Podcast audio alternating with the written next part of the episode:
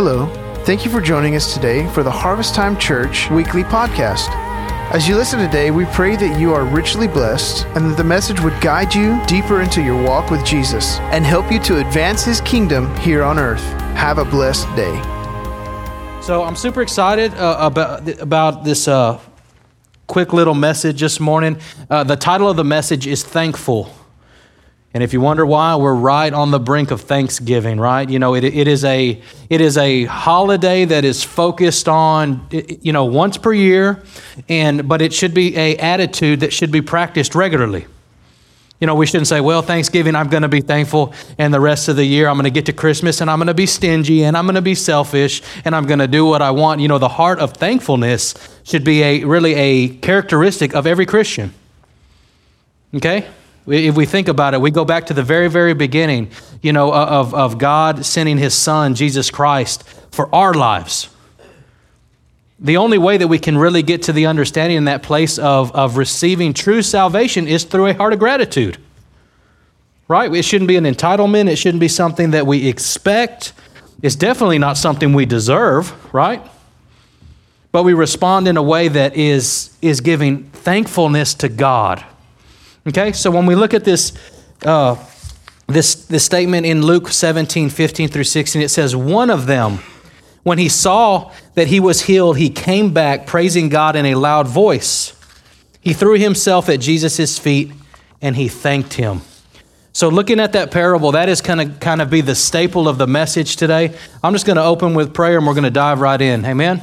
Father, we pray this morning that you'd give us ears to hear your word, Father, that it would change us, that it would cause us to, uh, to be drawn closer to you. Father, I pray that you would just give us ears to hear and hearts to receive all that your word says today.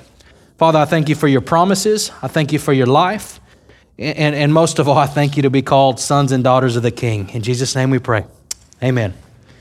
You know, so one of the best ways to really enter into a church service or when we come in is, is with a heart of thankfulness, a heart of gratitude, right? You know, for we have to be reminded of all that the Lord has done, that He is doing, and that He will do.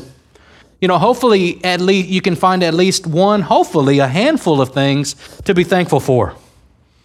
If any of you guys are having a hard time with that, you got breath in your lungs this morning. It's like, well, but I got a hard time breathing. But you got breath in your lungs this morning, right? Let out a little laugh. You're breathing, your heart's working, your, your lungs are pumping, right? Um, we can, there's so many things that we can take for granted that we really need to be thankful for because I think it honors God, it honors His goodness in our life, and it causes us to reflect on those things in regards to the goodness of God. How many of you guys have ever been around super negative, a super negative person? Man, it is just everything. Oh, I hate my job. I hate my life. My car's running down. It's just like, man, you know, and those people really I, it's hard for me to be around them. And I'm like, is it really that bad? Yeah, it's really that bad. And they are 100% convinced that the world is out to get them and there's no good thing, at, that, that there's only one side of the bed they can get up on, and it's the bad side. Maybe their bed's up against a wall and they need to move that bed. Right? They can't figure it out. But I think when we look at life, you know, we see that concept, right? People see the cup half full, some people see it half empty. You know, we want to have that mindset of being thankful, be, having hearts of gratitude, reflecting on the good things that God has always done. So, one thing that we do when we come into church, we always have to reflect on the cross. We have to understand that the cross changes everything in Christianity. Everything. I mean, that, that, that is the gate, that is the way in which we enter, that is the way in which we praise, that is the way in which we worship. Because if we take the cross and we take the resurrection and we take the blood of Christ out of the equation, where does that leave us? In a pretty bad spot. So we have to understand that this really is a basis and a, and a focus point of all Christianity. Notice I say Christianity, I don't say, you know, uh, Islam or all these other religions. The cross, Christ, death, burial, and resurrection, that is the difference because a lot of people say, well, I am a Christian. But if you do not believe in Jesus Christ as the one and only Son of God, born sinless, died and resurrected, is now sitting at the right hand of God, it's not true Christianity. Maybe it's being titled that, but it's not being lived in regards to that. James 4, 7 through 8, it says, Submit yourselves then to God, resist the devil, and he will flee from you. Come near to God, and he will come near to you. Wash your hands, you sinners, and purify your hearts, you double minded. Grieve, mourn, and well. Change your laughter into mourning, uh, for your joy and your joy to gloom. Humble yourself before the Lord, and he will lift you up. So when we read this scripture initially, you're kind of like, man, that is a rough kind of scripture. Like, don't be happy, mourn. Don't rejoice, be you know, it's, it's just, it really has kind of some, you know, dark connotations coming from this passage. But it, what it is focusing on, it is, is, it's really focusing on submitting to the Lord, yielding ourselves to the Lord, humbling yourself. Because I can guarantee you, most of us have issues with pride versus humility. We're arrogant. We think we can do it until we hit the bottom of the barrel. We're okay. I got this. I got this. Well, you just messed up. Well, maybe I didn't get it. I couldn't handle it, right? We, are very prideful, we're very arrogant, but this passage just talks about, but one of the most powerful things is, is that verse 8, it says, Come near to God. So that is us pursuing God. And then He will what? He will come near to you. It's a conditional statement. It's conditional. It says, You come to me and I will come to you. I will meet you right there in the middle, but it requires you desiring to come to me. So, what does that look like sometimes? You know, I think first thing in the morning, what are our motives? What are we pursuing? You know, is God anywhere on the radar? Or do we just hit the ground running, we brush our teeth, we throw our clothes on, we haul tail to work, oh, let me run back in, I forgot the coffee, and we have, we have just this process. And then halfway through the day, we're like, man, I didn't even pray. I don't even know where my Bible is. What in the world? I'm supposed to be a Christian.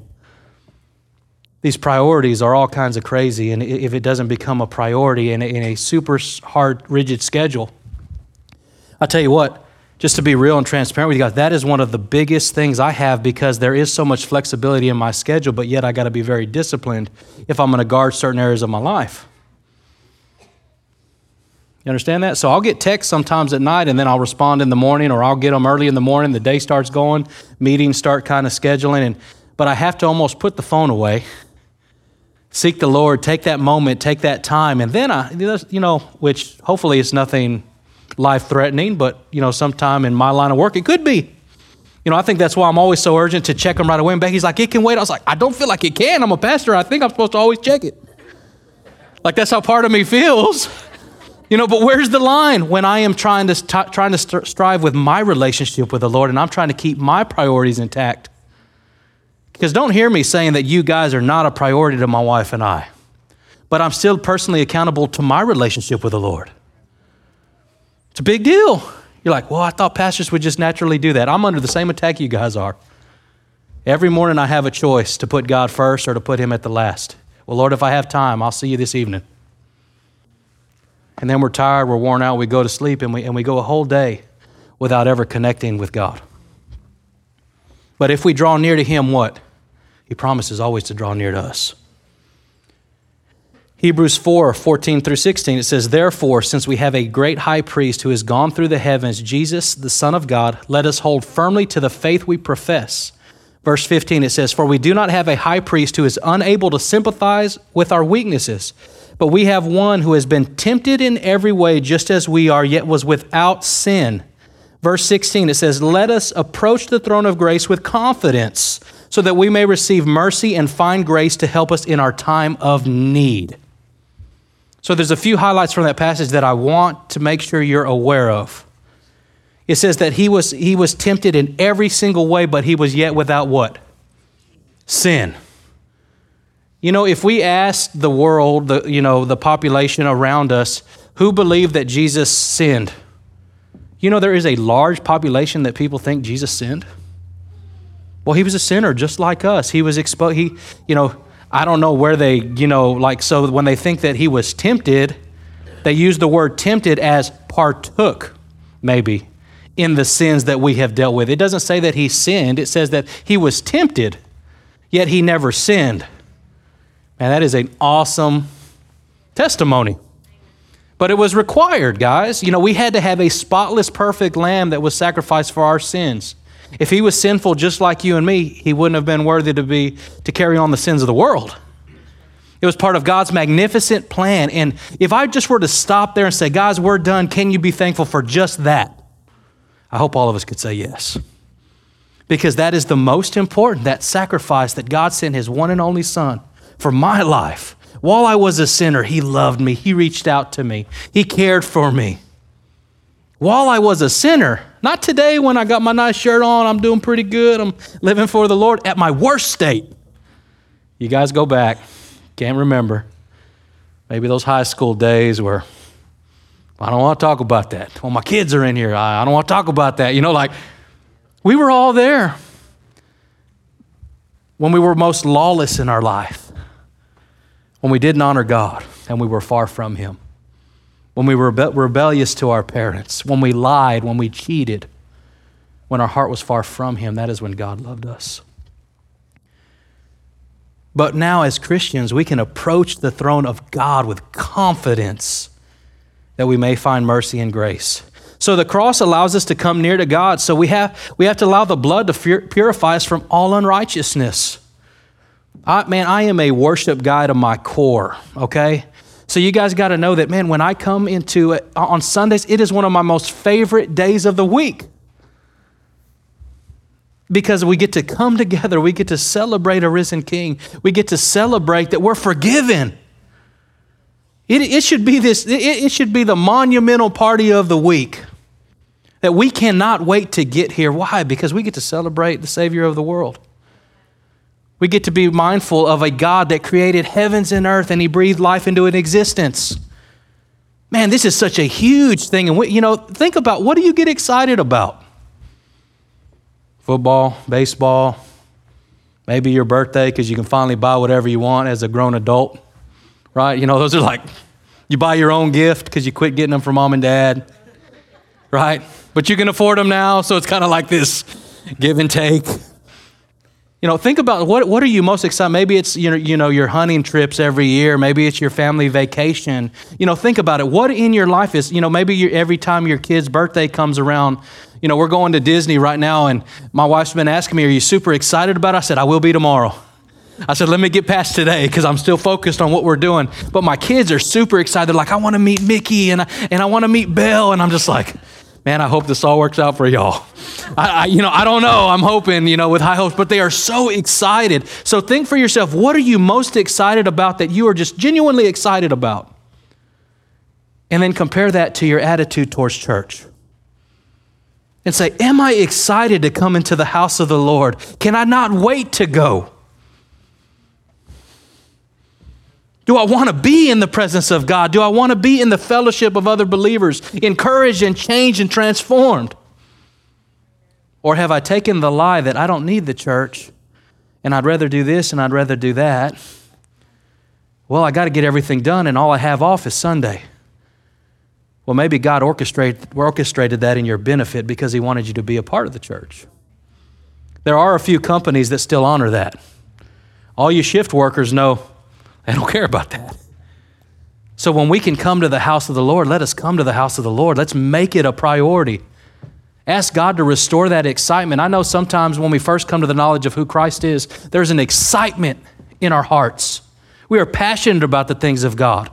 So I'm believing that God will continue to fan into flame that work that He has begun inside each of us, and He causes us to grow and to become all that He's called us to be, guys. I don't want to be just excited for church because I'm a pastor.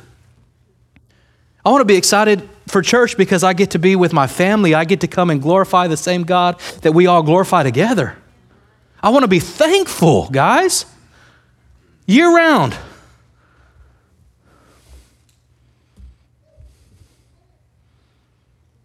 First John 1 7, it says, But if we walk in the light as he is in the light, we have fellowship with one another. And the blood of Jesus, his son, purifies us from all sin. You guys, these are promises that the devil does not want you to know. But these are the, the core of what we believe in Christianity that it's the blood of Christ. So we have to understand that God, de- God dealt with the sin issue. He provided us a way out from coming into His presence with rejoicing. So every time we come together as, as a family of God, we need to be expecting something. We need to expect to meet with God. We need to be mindful of the wonderful things that He has done in our lives. We don't praise him for what he can give us, but we praise him for who he is. I see a lot of people approach a service or approach God with a, well, I want type attitude rather than a because you are type of attitude. You guys hear that? It's totally different. It's super selfish and it's all about me. It's self centered. It's not to glorify God for who He is or what He's done or what He did that I was unable to do. To change this heart of stone into a heart of flesh. Man, we are to be thankful. But like I said, if salvation was all that God did, that would have been enough. And we should have gratitude and thankfulness just in regards to that. So we should gather together with thanksgiving and praise. It should be something that, that, is, that is equally balanced. Psalms 95 2, it says, Let us come before him with thanksgiving and, and exalt him with music and song. What did we do this morning? Right out of the gate, music and song, we declared the goodness of God. We put on a garment of praise. We, we, we began to exalt him in the house of the Lord. Psalms 104 says, Enter his gates. That means this is how we get in.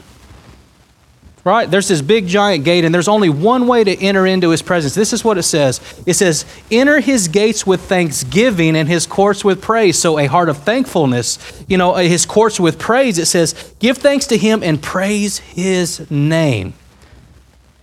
That is the gate. We remember the cross. Without the cross, we can't enter in. There's no other way to enter into the sheep pen. You can't jump over, you can't sneak in. There's only one way unto salvation, and that's the cross through Jesus Christ. But when I'm mindful of those things and I think of what Christ has done and, and the price that he paid for my life, that allows me with excitement to come into his, to his house and to know that I am worthy and I am accepted and I am loved by God.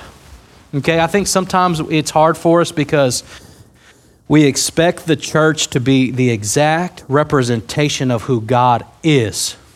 Now, pray in this church, we hit the mark more than we miss it. But because you have a bad experience in the church with people within the church, that never diminishes who God is. But what the enemy of this world wants to do, he wants you to get offended, he wants you to get hurt, he wants you to get your feathers ruffled, and he wants you to go out that door and never step foot back in this building.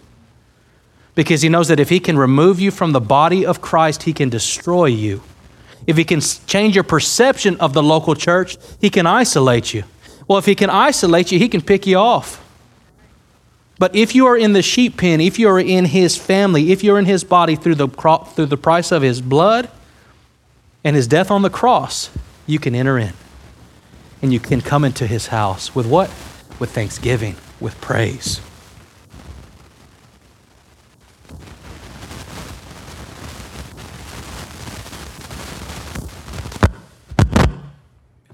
oh. So we need to always focus our, you know, we need to get our focus on Him and get our attention off of ourselves. You guys ever came into a service? Sorry if I, if I feel like I'm hammering. I'm really not. If you're like, if you show up and we sing a song you don't like, well, I don't like that song. We've sung that song too much. Or, hey, I don't like the set list this morning. Or, you know, that's not my favorite song. And I've said this before, and don't take this personally, but these songs are never for you, they're to glorify God. And us as a worship team, I'm, i work, I work right alongside the worship team, guys. We are striving to make sure we select songs that focus on God, not on ourselves. There's a lot of selfish songs. We don't want to sing them within this church if we can help it.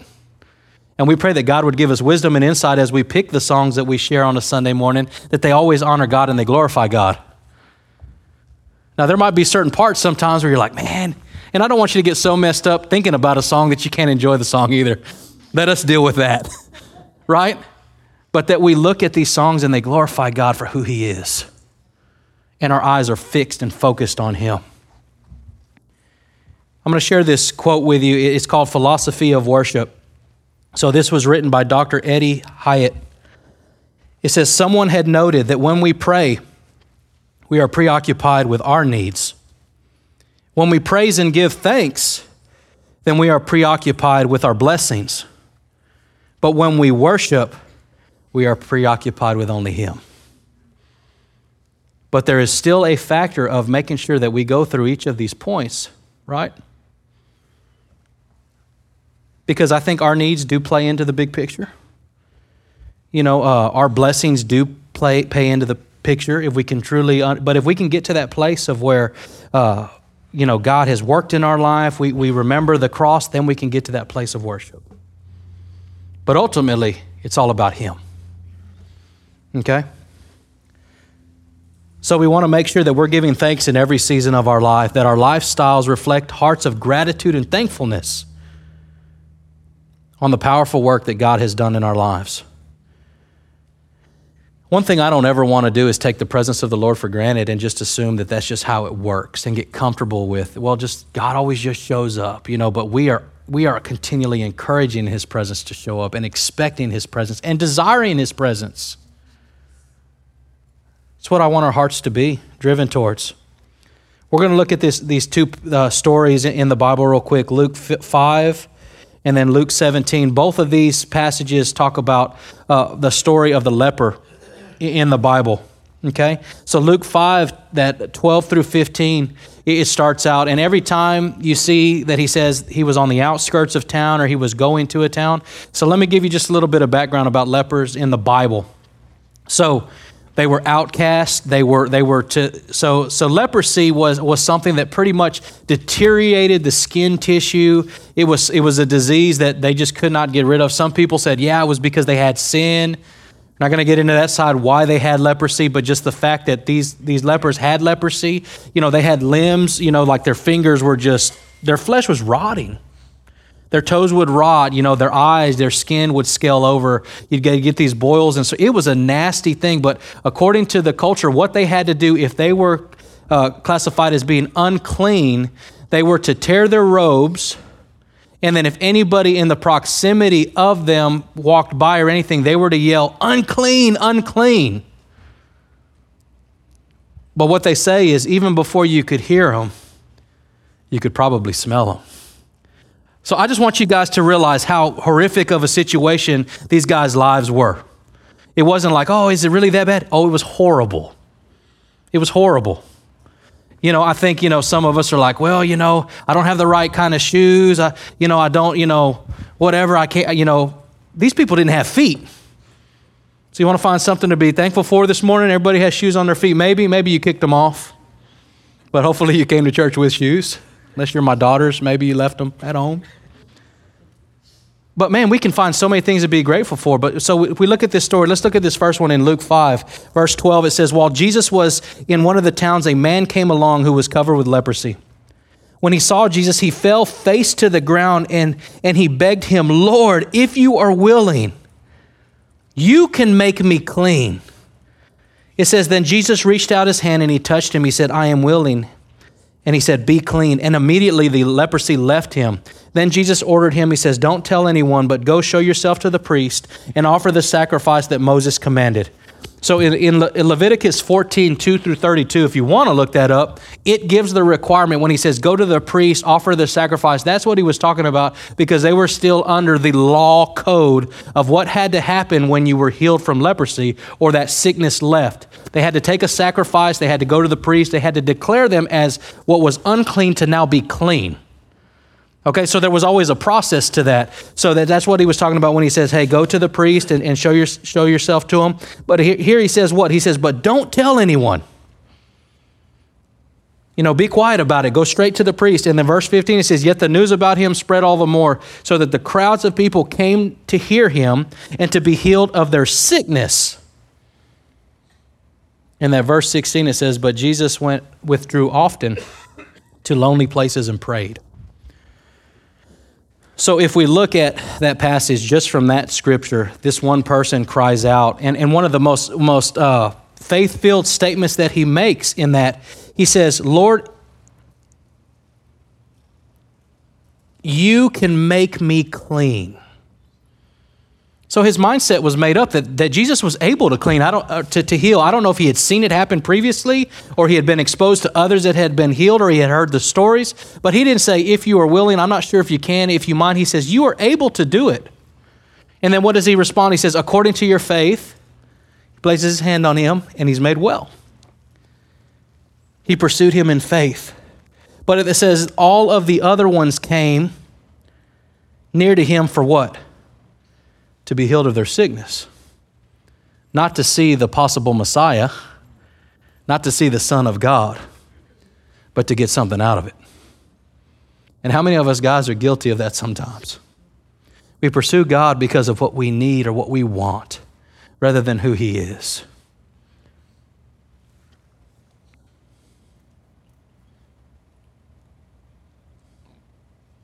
Let's look at Luke 17. So, this is another story about a leper, but it, it, gives a little bit different take on it. Luke 17, 11 through 19.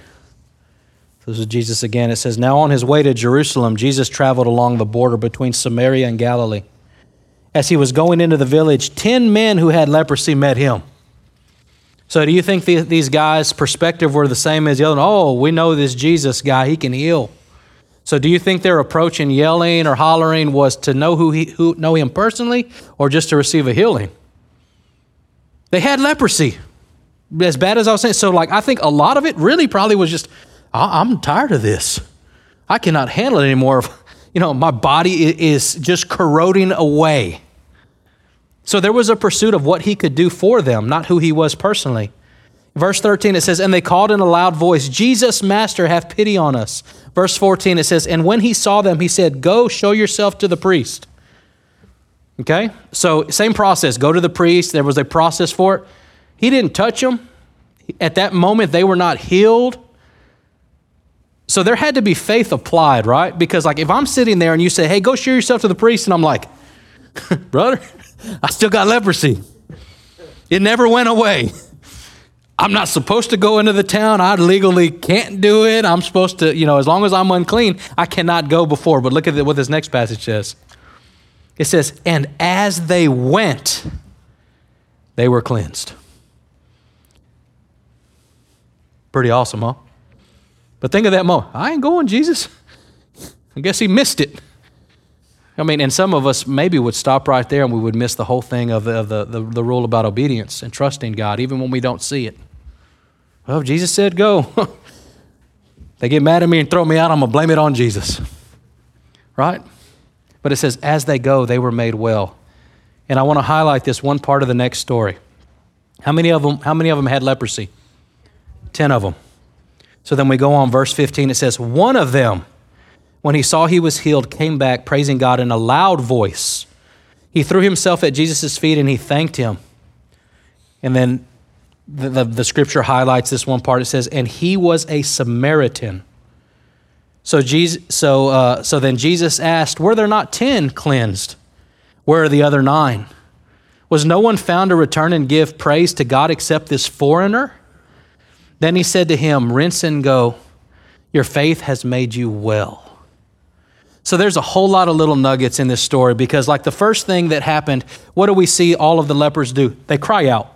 That's the first thing they did. They did not remain silent. This morning we had an altar call said, "Hey, if you have pain in your back, you know, if you if you feel you have an, you have pressure on your chest." There was one that came up. And I believe God is mightily going to work in your body according to your faith. May God's perfect will be done. Do I heal? Does Miss Renee heal? Absolutely not. But as God leads us and He asks us to do something, we have to be obedient. Was there more in the house? I don't know. But I know this morning there was one. So we see in this story, there was first needing to be a crying out. There has to be say, Jesus, I need help. Here I am in my condition, in my sin. I can do nothing apart from you. There was a crying out from all 10. And then what happened? They all, cry, they all cried out, and in the going, what? They were cleansed. So all 10 of them, it says that they were cleansed.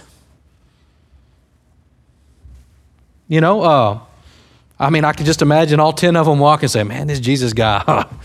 you know, all of a sudden, you know, the ones that are limping real bad because their feet are all messed up start walking a little bit better and they look down and say, Billy Bob, your feet look good, brother.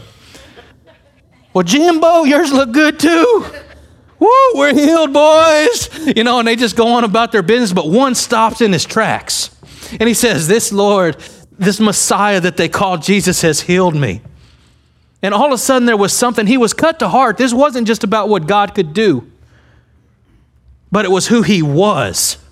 So he stopped in his tracks. They all received their healing. And yet one turns around and he goes back to give gratitude and say, Thank you for what they had received. You see a heart transformation in this individual. This wasn't about, like, hey, man, awesome. I don't have to serve you, but I reap the benefits from you. And there's so many people in the world. They want the benefits, but they don't want the God. They don't want the standards, but they want the freedom that comes with the standards.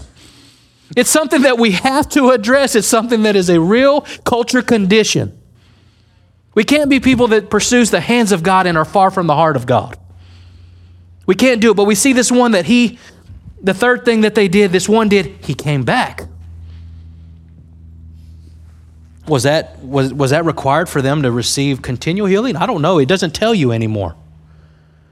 But the one that received, it says that he went back. And then that story gives us a little more clarification, right? I think there's always clarification for a reason. It says that it was a Samaritan. What did that mean? It wasn't a church folk. It wasn't somebody that should have known to give thankfulness and to come back. It was a foreigner.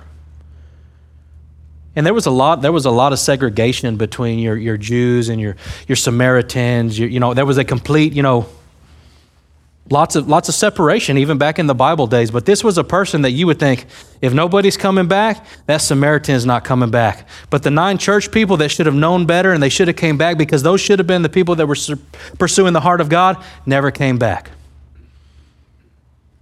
That's a hard pill to swallow. Because what he's saying, the one, he says, you know, he says, were there not 10? I think that one guy would have just at that moment, I've been like, I don't know. Sorry. Like, well, I told them to come, Jesus, but they just, you know, I don't know. I don't know what that looked like. But can you imagine? Like, Jesus, was there not 10 of them? Yeah. Where are they? I don't know. like, they're halfway to wherever they're going. They're halfway to the priest now. I came back. You know, so part of me, man, kind of feels like, man, God, Jesus' heart's kind of broken here. You know, being a pastor of a church, man, if everybody received, if I had 10 people receive the same thing, man, would not all 10, would I not expect all 10 to be thankful and to have hearts of gratitude? For them to come back. But I think one last thing happened to this one individual. He was changed not just on the outside, but on the inside. The heart was changed forever. Not only had he received, but he had now known who Jesus was. And I think that's what God demands of us. It's one thing to find Jesus, it's one thing to come into an encounter where he changes every aspect of your life. But do we continually return? We can return because there's been the cross, there's been blood, the sacrifice has been paid. There is a way to enter in, but once that, once that atonement has been made for our lives, we can freely enter in anytime we want. How many of you guys whenever you mess up or you sin or you make a bad choice, what you feel initially is like, oh man, what's everybody going to think? Man, can I even go to church this Sunday? Anybody ever been there? Don't lie, this is church. Because let me tell you what, guys, that's the plan of the enemy. He wants to make you feel like you are not worthy to come into this house. But the blood of Christ covers all of our sins, everything we've done, everything we're doing, everything we will do. Now, if we don't have a relationship with the Lord, we may abuse the blood for our sake, right? But I believe that God will deal with that. He'll bring you to a place of true repentance. But what we want is not just to know the giver of the gifts or the, the, hand, the hands of the giver, but we want to know the heart of the giver. Romans 10 13 for everyone who calls on the name of the Lord will be saved. Let's look at a few more passages and we'll be done. Matthew 9, 10 through 12, it says, While Jesus was having dinner at Matthew's house, many tax collectors and sinners came and ate with him and his disciples. When the Pharisees saw this, they asked the disciples, Why does your teacher eat with tax collectors and sinners? So the disciples didn't even get a chance to answer. Jesus pipes up.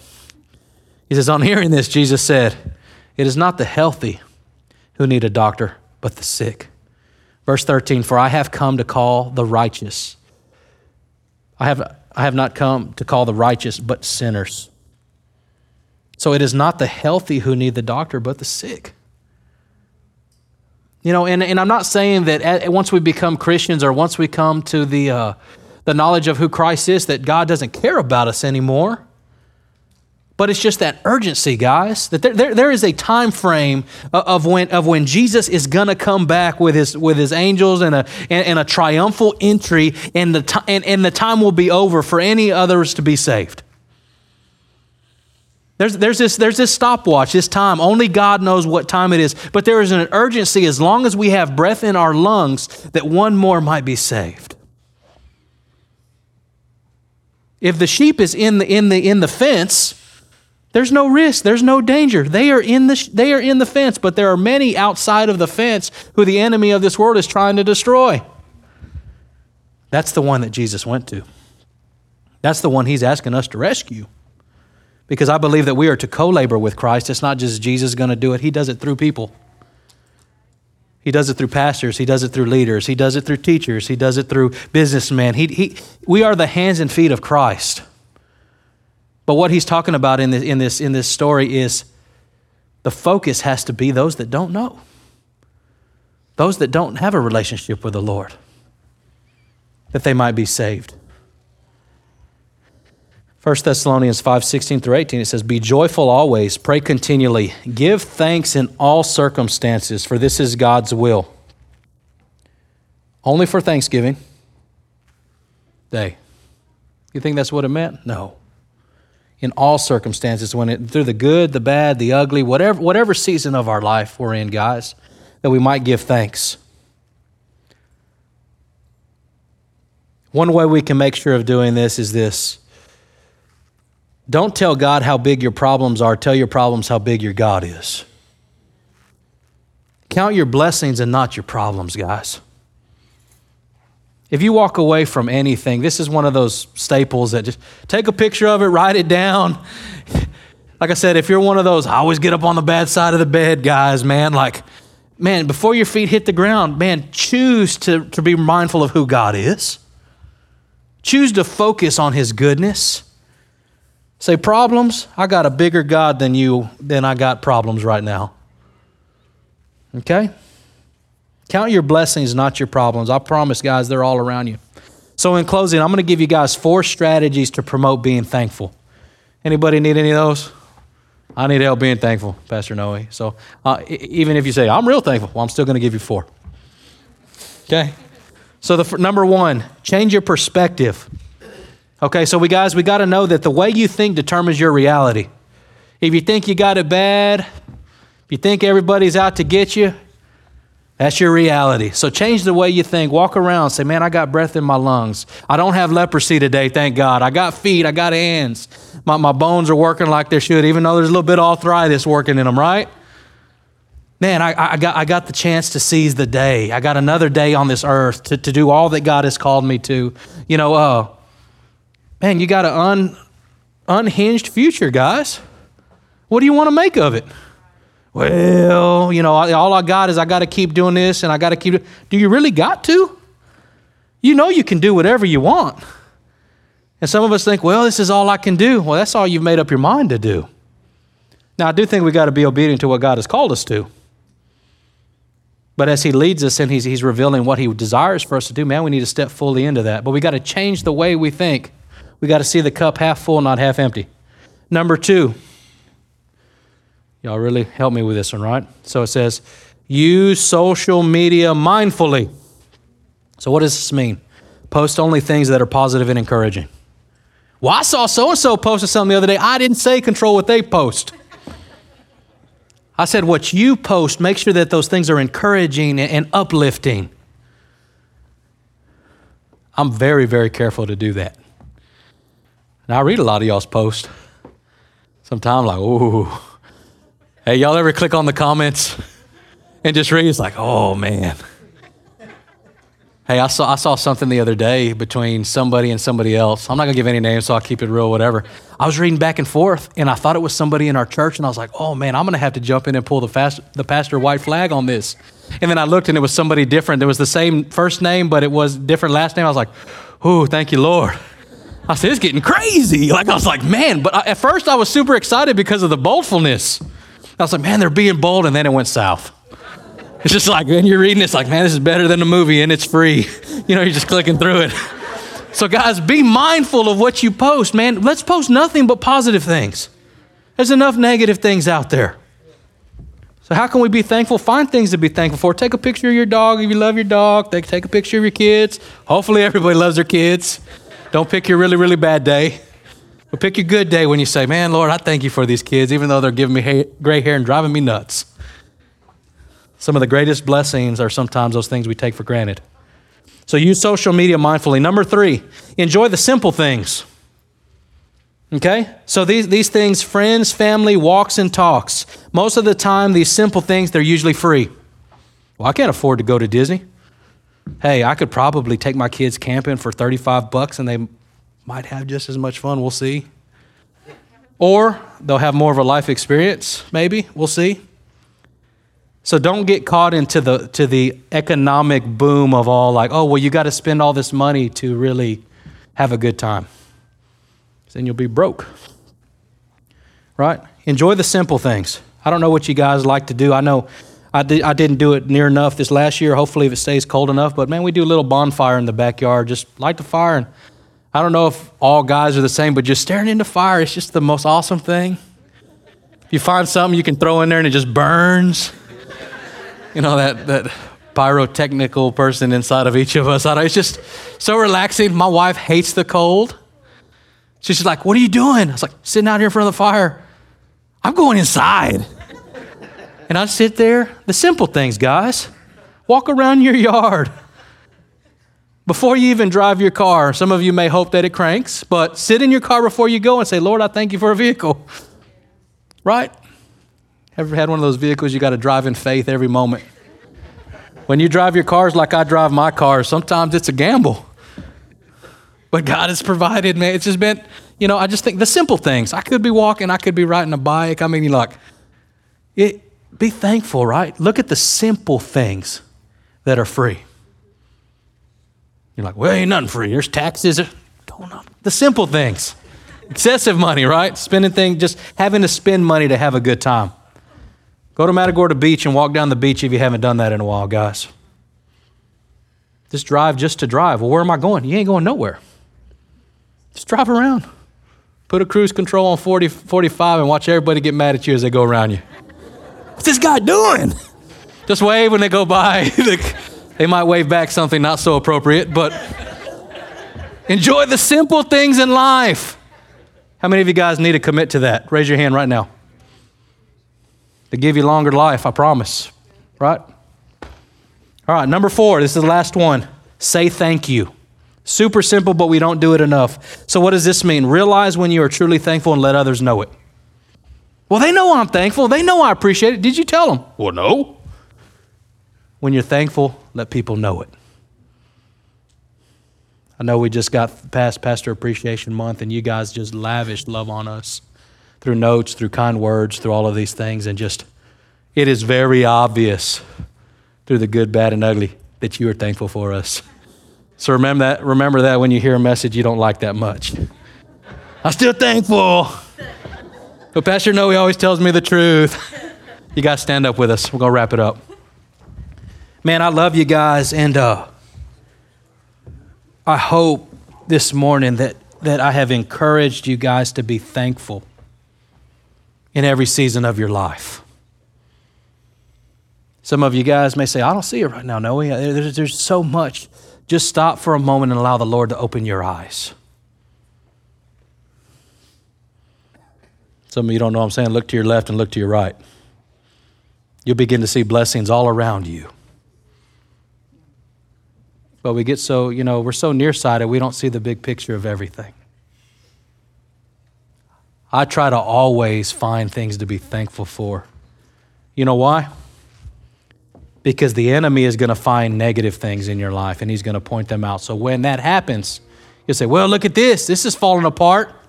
Yeah, but I got a church and I got a family and I got every provisional need met. So who cares if my truck is breaking down? I don't care. You know, like I'm talking about realistic issues, right? Plumbing issues, water heater goes out. I mean, I, feel like I, you know, water is really important, but at least I got a roof over my head. I mean, always that God will always show you things to be thankful for. Because I think at some point the enemy is going to give up. He said, I'm going to quit messing with that guy because that guy is too positive. That lady is too positive. Every time I throw something at him, he tells me three things where the Lord has been good to him. She throws three things back in my face where the Lord has been good to me. Thank you for joining us for the Harvest Time Church podcast. We hope you've been encouraged and empowered. If you'd like more information about our family, please write us at 42 FM 2540 South, Bay City, Texas 77414, or check us out on the web at harvesttimebaycity.com.